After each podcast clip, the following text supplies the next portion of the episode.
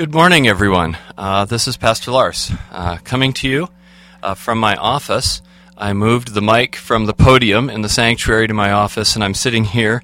And what I'm going to be doing for the time being, while we are all under our coronavirus hibernation and distancing, I hope everyone is staying home uh, or at least staying out of crowds as much as you can during this time. As you know, everything here at Lord of Grace is closed for the rest of March. And we're going to revisit that. I think there's a good possibility it's going to go on well past that. But for these two weeks, I'm going to try something, uh, get started a little bit, and on making a sort of, I guess you could call it a podcast, although I don't know how to run it through the Apple system. What I'm going to do is make recordings, and I'll put those on the church website, and you can listen to those whenever.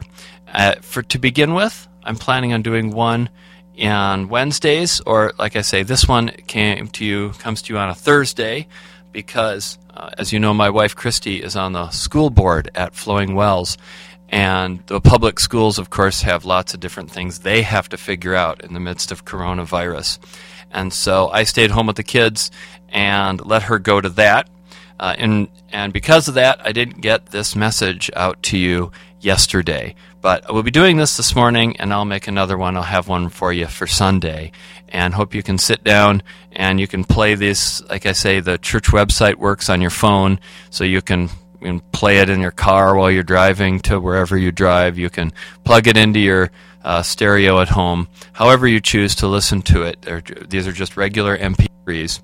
And um, so hopefully we'll start with two a week. And like I say, uh, keep your e- keep checking your email inboxes. I know a lot of people like don't like to check email, but it really is the best means for us as a church to get messages out to everyone. It's hard for us to text everyone or Facebook message everyone, something like that. Email still works the best. So again, hope everyone's staying healthy and safe. I'll get started here uh, with a basically the thoughts, the ideas that I have that I was going to share last night at our midweek Lent service that didn't happen. So for each Wednesday in Lent, my theme this year has been the I am statements in the Gospel of John. There are seven places in the Gospel of John where Jesus says, I am. And there's seven of those statements. We've done two of them. This week, the statement we're going to look at is, I am the gate. And uh, I'd recommend, if you have your Bible in front of you, open that up to the Gospel of John, chapter 10. Read along with me if you can. If you're in your car, what I'm going to do is I'm going to read the passage uh, in its entirety so you can listen to that. So here goes. We'll get started with just a simple Bible reading. Very truly I tell you, Jesus says, anyone who does not enter the sheepfold by the gate, but climbs in by another way, is a thief and a bandit. The one who enters the gate is the shepherd of the sheep.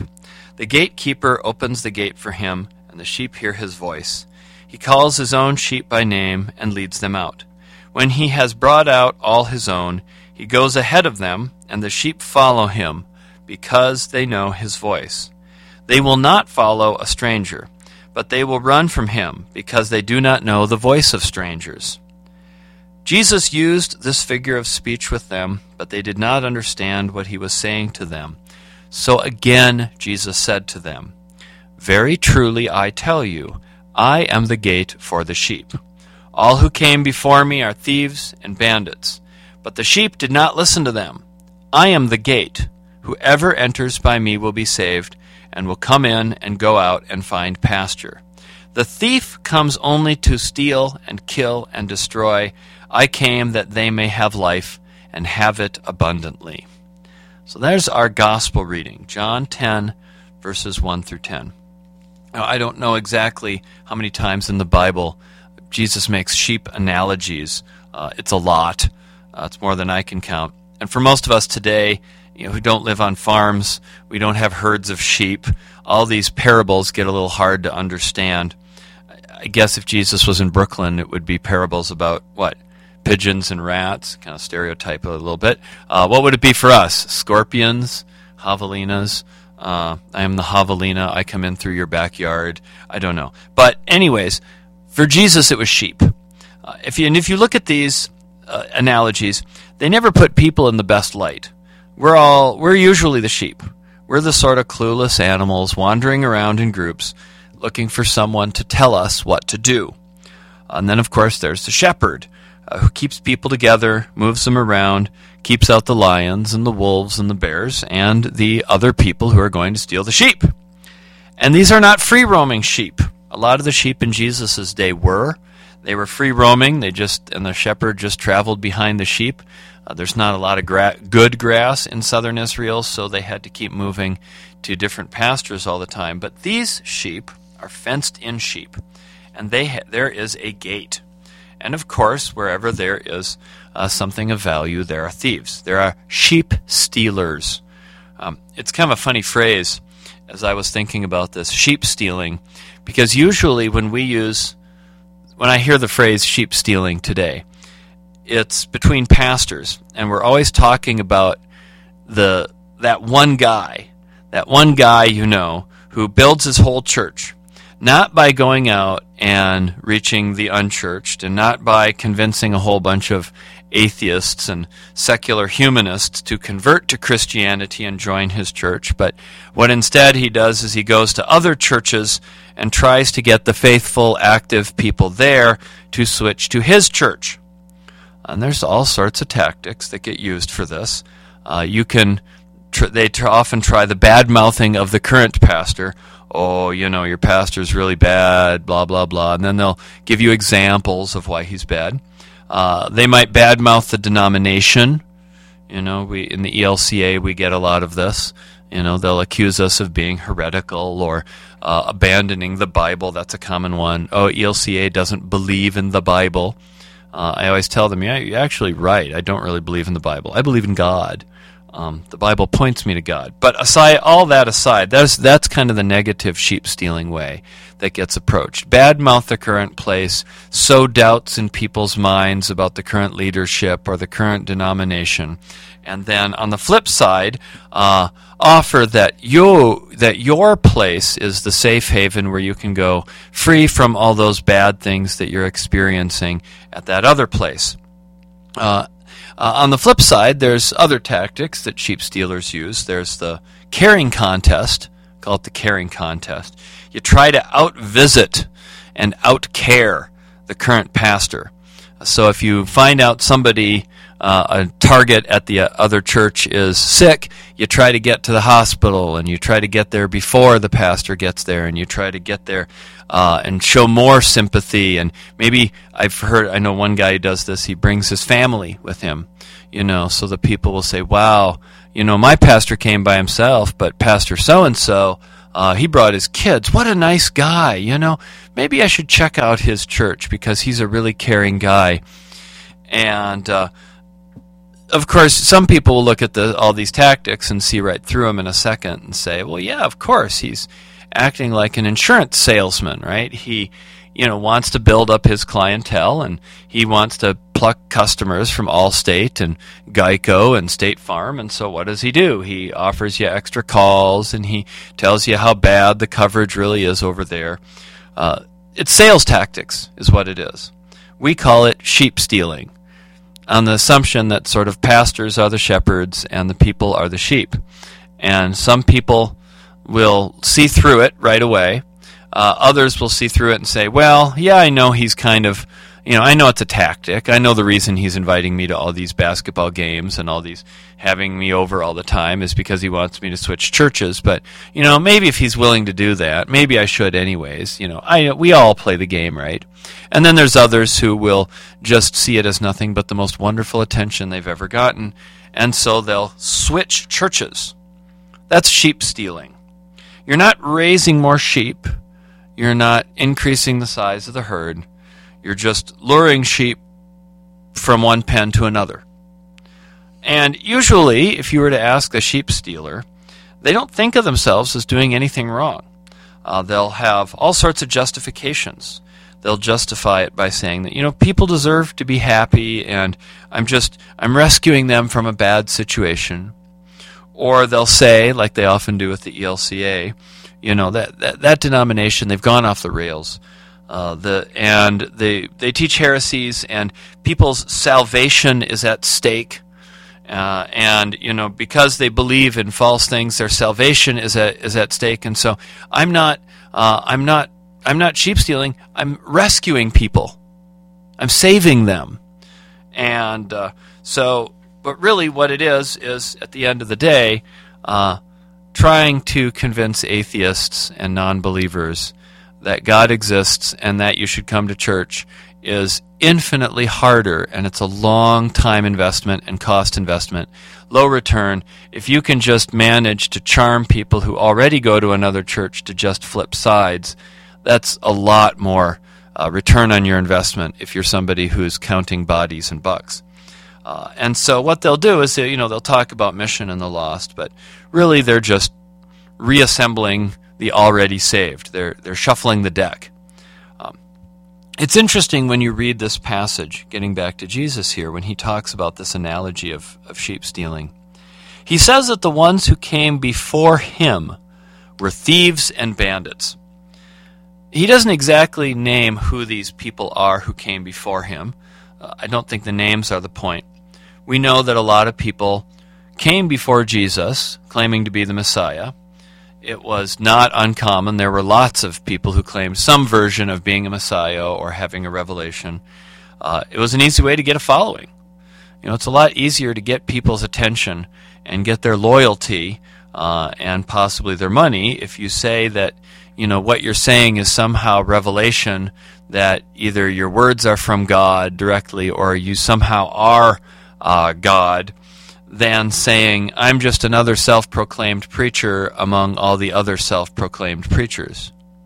And Jesus is basically saying that all these guys that came before him, they're con men. They're not saving people uh, from their non belief. They're not saving people from sin. They're not even saving them from an otherwise corrupt religion. They are the problem. They're pulling people away. Jesus could be critical of the religion of his day. He could be critical of the priests and the way they ran the temple. Uh, he threw a hissy fit in the temple and knocked things over. He got so mad at how the temple was being run. But he didn't say the temple should be blown up. He said he could blow it up. He didn't say he was going to do it. Jesus wasn't interested in creating a new religion. Uh, what he was interested in was reforming the religion he had. So while he could be critical of it, he wasn't necessarily trying to pull people out of it. Uh, and he was just trying to fix it, in essence. And even says, I'm not going to take any of the laws away. I am not changing any of the scriptures. I'm not making up a new one. Uh, I'm coming to fulfill it. So all the all this I got all this got me thinking again as I'm continuing to think about sheep stealing. Got me thinking about that uh, cult church in South Korea that became the center of this coronavirus outbreak, at least in South Korea. Uh, the church, I had to look it up, is the, and I'm, I'm probably pronouncing it incorrectly here, the Shincheonji Church of Jesus, comma, the Temple of the Tabernacle of the Testimony. Uh, that's the full name. Most people just call them the Shincheonji. Uh, it's headed by a man named Lee Man Hee. Uh, and Lee, he flat out says he is the returned Jesus Christ uh, in the flesh. He is Jesus. And he came back in 1984. And now, this particular group is under the spotlight because the corona coronavirus outbreak in South Korea started in their church. And they didn't tell anyone. And then they traveled around the country on their missions uh, w- carrying this virus all around. And when the Korean authorities came to them, they did not try give out names uh, of their members. The authorities said, "We need to know who your members are so we can test them and find out if they have the virus." And they wouldn't give their names. And when asked, the people said, "Well, yeah, because the government's just trying to persecute us, and if they know who we are, then they know where to find us." And they all hate us because we're following the one true Messiah. And so now a lot of people have the coronavirus, and the government basically just forced them to hand over the names. Uh, but that's part of the part that's worth noting is that the founder of this church, and I will put the word church in quotes, is that he claims he's Jesus. Why doesn't he just claim he's a follower of Jesus? Why doesn't he just say he's a preacher or you know I'm a uh, a pastor and I, I feel like the Spirit's given me a special insight? He doesn't say that, uh, and I think it's because if he says that, then he becomes just like every other preacher out there, and people might choose to follow him or not, and it'd probably be a lot harder to follow them. And but if he's if he is Jesus, now his words they are the word of God. And you can't just compare him to every other reverend this or that down the street. You can't really compete. The other reverend may be a good reverend, but Liman Man-hee, he's Jesus. So I have to listen to him. Now, of course, it also increases Mr. He's authority over all his followers by a thousand times I mean, if the head is not just an interpreter, but the one giving the revelation. So when you look at people who claim to have these special revelations, who claim to speak directly for God, or who claim that they are God, and you look at who follows them, again, it's not usually total unbelievers coming to Christ. It's people who are already in churches, who already are believed, but who are pulled away from those churches to follow this charismatic leader who has a special revelation. And history is full of them. There's been many, many of them. They came before Jesus, they've come after Jesus, and they've built their empires by stealing sheep. These are the people Jesus talks about as the thieves and the bandits, pulling the people away from the Orthodox faith to follow them and them alone. So, and I know the question's going to come up. Okay, Lars, well, how do you know that it's not revelation? How do you, I mean, how can you say, uh, how can I say that, yeah, Jesus was the Messiah, but clearly not Hong Xiuquan, Jim Jones, Lee Man-hee, you know, there's, there's history's full of them. How, how, how do you know which one's the right one and which one's false? Are you just picking the one you like and then declaring the others aren't? That's a good question. Uh, when I look at it, Jesus was clear. And I said this before, I'll say it again. Jesus was clear. He was not making up a new religion, he wasn't abandoning the traditional Jewish faith. He, he said he was not going to be changing one letter of the law. So he didn't come with a new law book. He didn't come with new rules. He wasn't making stuff up. He was interpreting and fulfilling the law that was already there. And he didn't, also, the other thing that I notice is Jesus didn't use the authority that he had and the position he had and the influence he had over the, his followers to get money or to get power. He didn't build he, he kept talking about a kingdom, but he never built a literal worldly kingdom. He didn't amass wealth. He didn't have some big throne. He didn't raise up an army to start an insurrection of people who must follow him and him alone. He's the gate, not the thief. And one last note that I found kind of interesting when I read this Jesus is the gate not the gatekeeper. There is a good gatekeeper in the first part of the story. He lets the sheep in, they follow him. But then, when Jesus is explaining the parable to his disciples who didn't get it, he switches and says, He's the gate. Jesus is the gate. Jesus is the way in. Jesus is the way to be saved. So if we're like the sheep, Jesus is the gate, He is the way. And yeah, there are people out there who are going to be trying to spread a message for their own gain. I think if there's anything we learn from Jesus is that following Jesus, following the Word of God, is not something we do for our gain. And if you're following it well, if you're following it correctly, is that correctly? Maybe I should reword that. If you're following it uh, all the way, it's not going to gain you in this world. It's not something that's going to get you money and power. It will get you what Jesus got, which was the cross. And yet, in that, we see That is the gate. That is the way. That is the path to salvation. All right. Uh, amen. I hope everyone again has a good rest of your week, and uh, look forward to. I'll be sending out the next, the next edition, the next podcast here coming up uh, sometime before Sunday. So stay safe. God bless everyone. Bye.